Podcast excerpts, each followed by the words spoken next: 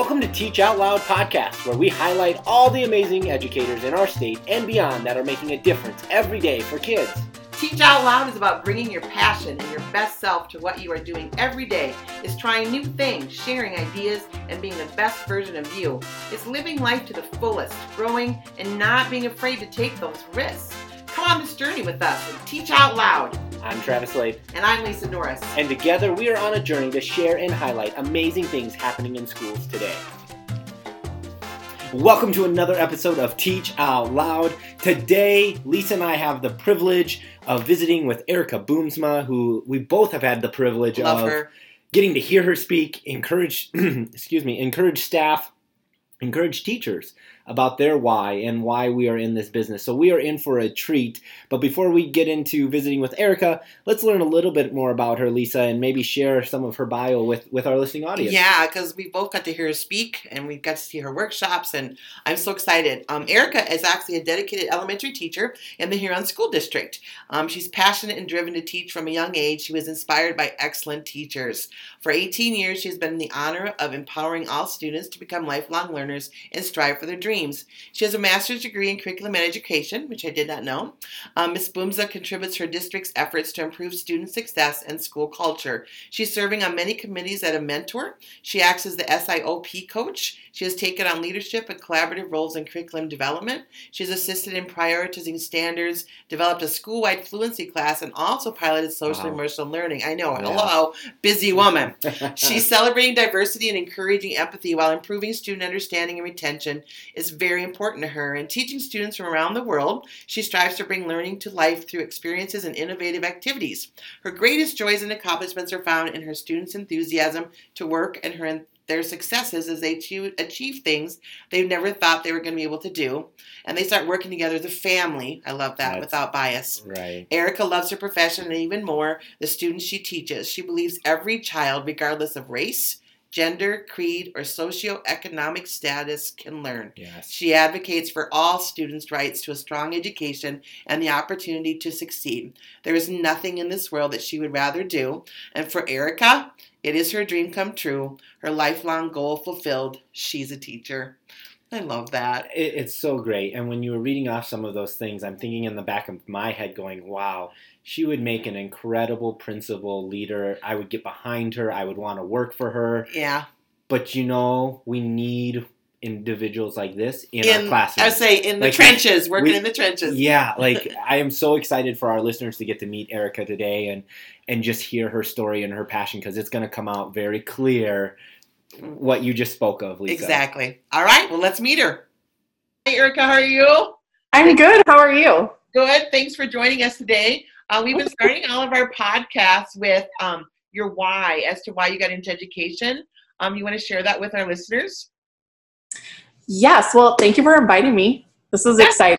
well, I've been teaching for 18 years, and all my years are in elementary education. Nice. And I was one of the little girls, I, I always knew that I would teach forever. So I always had that inclination in that direction because it was fun to be able to teach my brother how to read. It was fun to be able to do that. And almost seemed like being able to perform a little bit of magic in someone else's Sure. little world. I think that's probably how it started. But then, you know, that determination to teach that we really want to improve our children's lives. And we want them to have an education that isn't just an education to learn information, but to become a whole person. And we want to light up a soul and we want to let them live a life that they just love instead of living a life that they maybe only survive. So, what started out as thinking it was really fun to teach a little person how to read became this absolute determination and desire to do more for every child that I can come into contact with. Well, and if anybody's ever met you, when you when you said you light up their soul or they light up their soul, that is just so you. You just ooze the passion and love for what you do and what you want to do for kids and and everything that you do. It just comes across just so seamlessly. So Well, I think, yeah, I think it's easy when you, you know, like for both of you too, and the teachers here in South Dakota in general, you know, it's easy to really love what you do because we're, you know, like it's just your life. it's not separate. right. Well, and I think for our listeners, Erica, I think maybe because I think even the population that you are getting the opportunity to teach is is a unique opportunity. It and is. and so maybe for our listeners share share a little bit of your class makeup of, of learners as well as like really how you are turning them on to learning because for some of them this is their first experience Yeah. You're right. So my classroom is very diverse. And when I started teaching, our minority population percentage was about 6%. And now it is boomed to well over 52. We're somewhere in that percentage, which is exciting because that means that every single day I get to come into a classroom with kids who have family that have done everything to get their children here and who really want to give them an opportunity to have a whole new life. So it really breathes that kind of passion into what you're doing.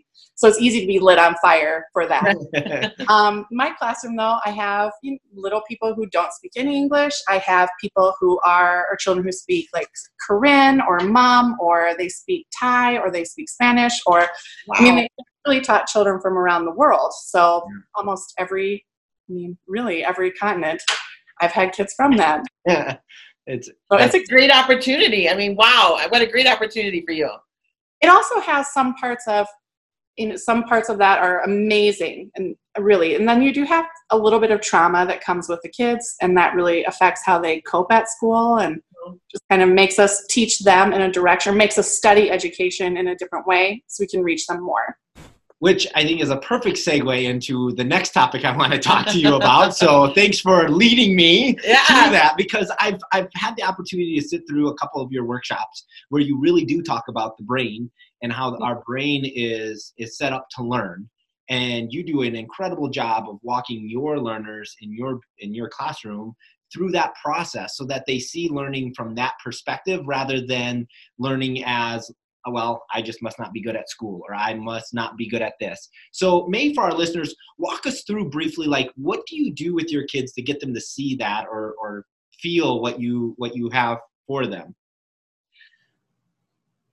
well what- i mean it's a lot It is, yeah.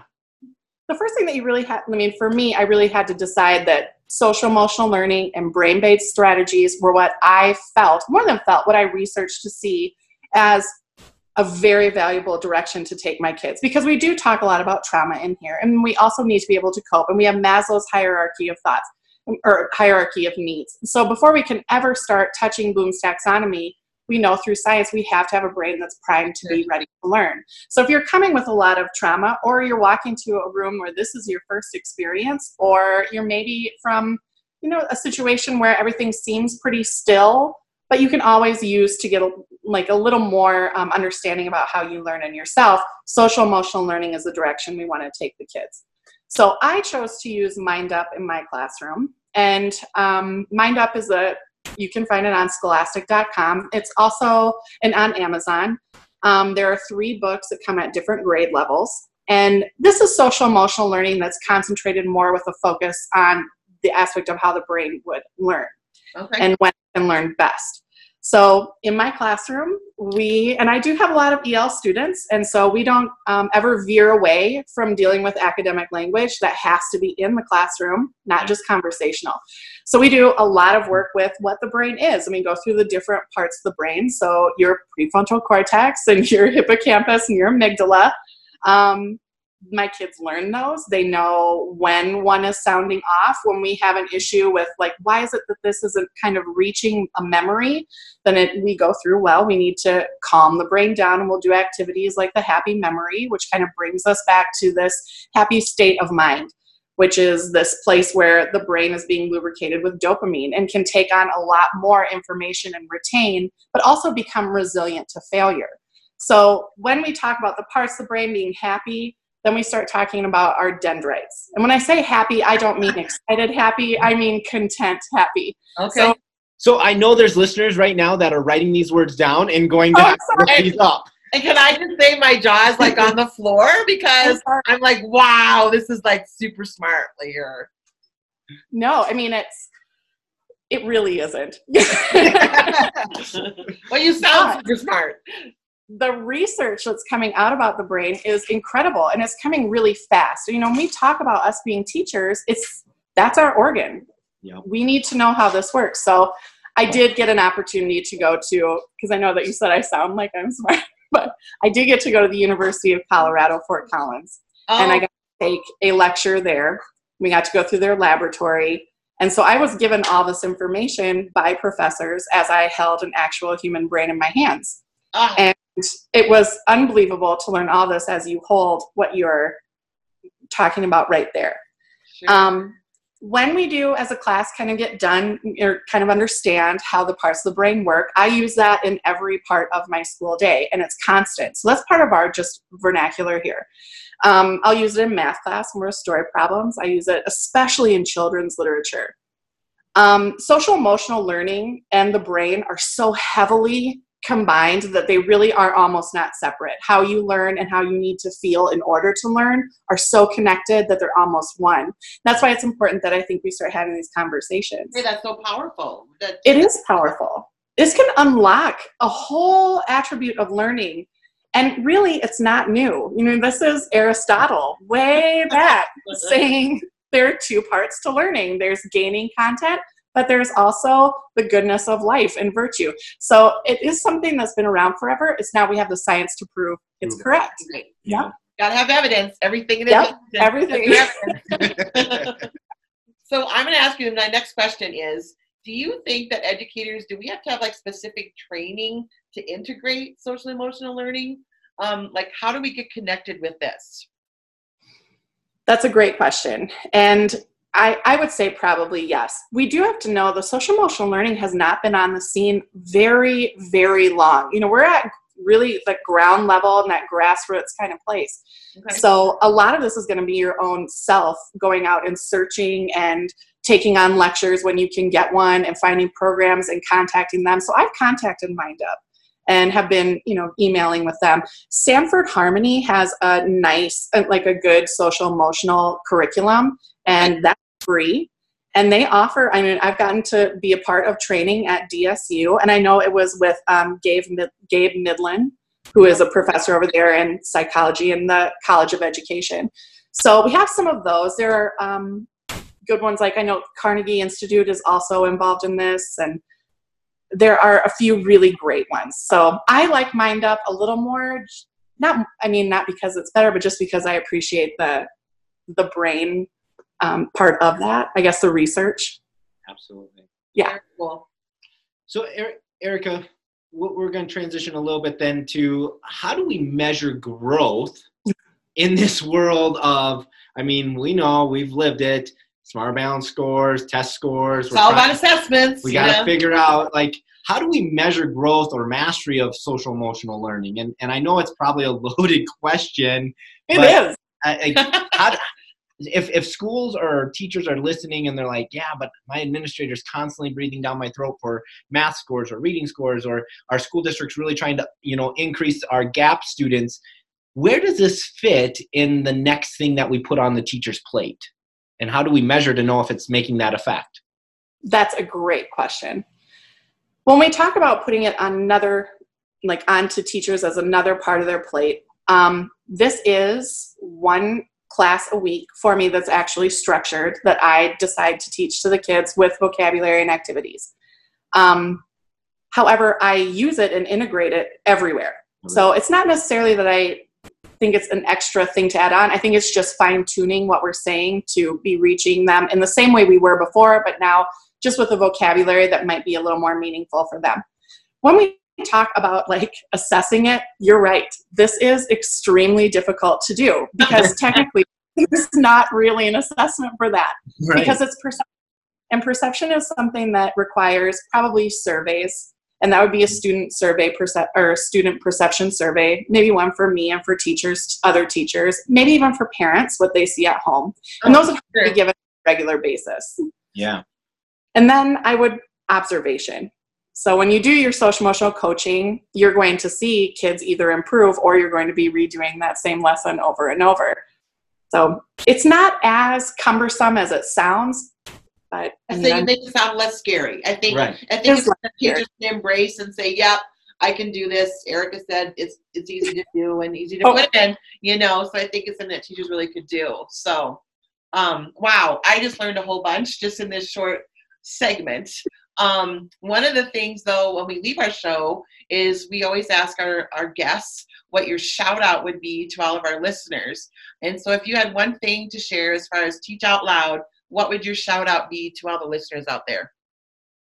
You're amazing. you are. I mean, I have met teachers from everywhere, and I, I mean, I am a teacher person. I'm an education advocate. I'm advocate. I love educators, period. But there are none that I love more than South Dakota teachers. Teachers in South Dakota, I know that we come from this place of maybe we should listen to others, and maybe we should follow. Maybe we, because we are humble people, and we're taught to listen first take information, plan, and then work. I mean, that's how, I mean, I'm a South Dakota girl and I know that's how I was raised. Right. I think sometimes it's hard for us to look at ourselves and go, we are good. And more than just we are good, if anybody needs to be in front, it needs to be one of us because you know, we have that quiet leadership that's strong. We are very sturdy and good people. We know that when we work hard, it's going to pay off and we're not afraid of working hard at all. So when we talk about South Dakota teachers, we never we don't expect things to be done for us or to be served to us on that silver platter. We're happy to go out and find those horizons and we'll go do it ourselves so someone else can follow. That's our nature because that's who we are in our space that we have to be. And I just feel like everybody needs more of that. So if I had a shot, I would be like, keep doing it. Only now, do it louder and go be in front and go share because you are smart and you are strong and you are South Dakotans. So that was a perfect shout out. And that's, and, and that's what this podcast is really meant for. Is our listeners have have come to learn that really the whole hope of Teach Out Loud is that we can amplify teachers' voices yeah. in South Dakota that are making a difference for kids, but maybe not sharing their story in a platform in a way. And so I think you just nailed our Teach Out Loud mission statement right there. We got to figure out how to capture that. Yeah, there you go. you, may, you, may, be quoted, but uh, we're going to take what you just said and, and turn that into our mission because that's really why we started this podcast. So, Erica, we just thank you so much for taking a little bit of time and visiting with us and visiting with listeners. Like us on our social media at Twitter and Instagram and Facebook. Be a part of the community, be a part of the solution. And until then, teach out loud.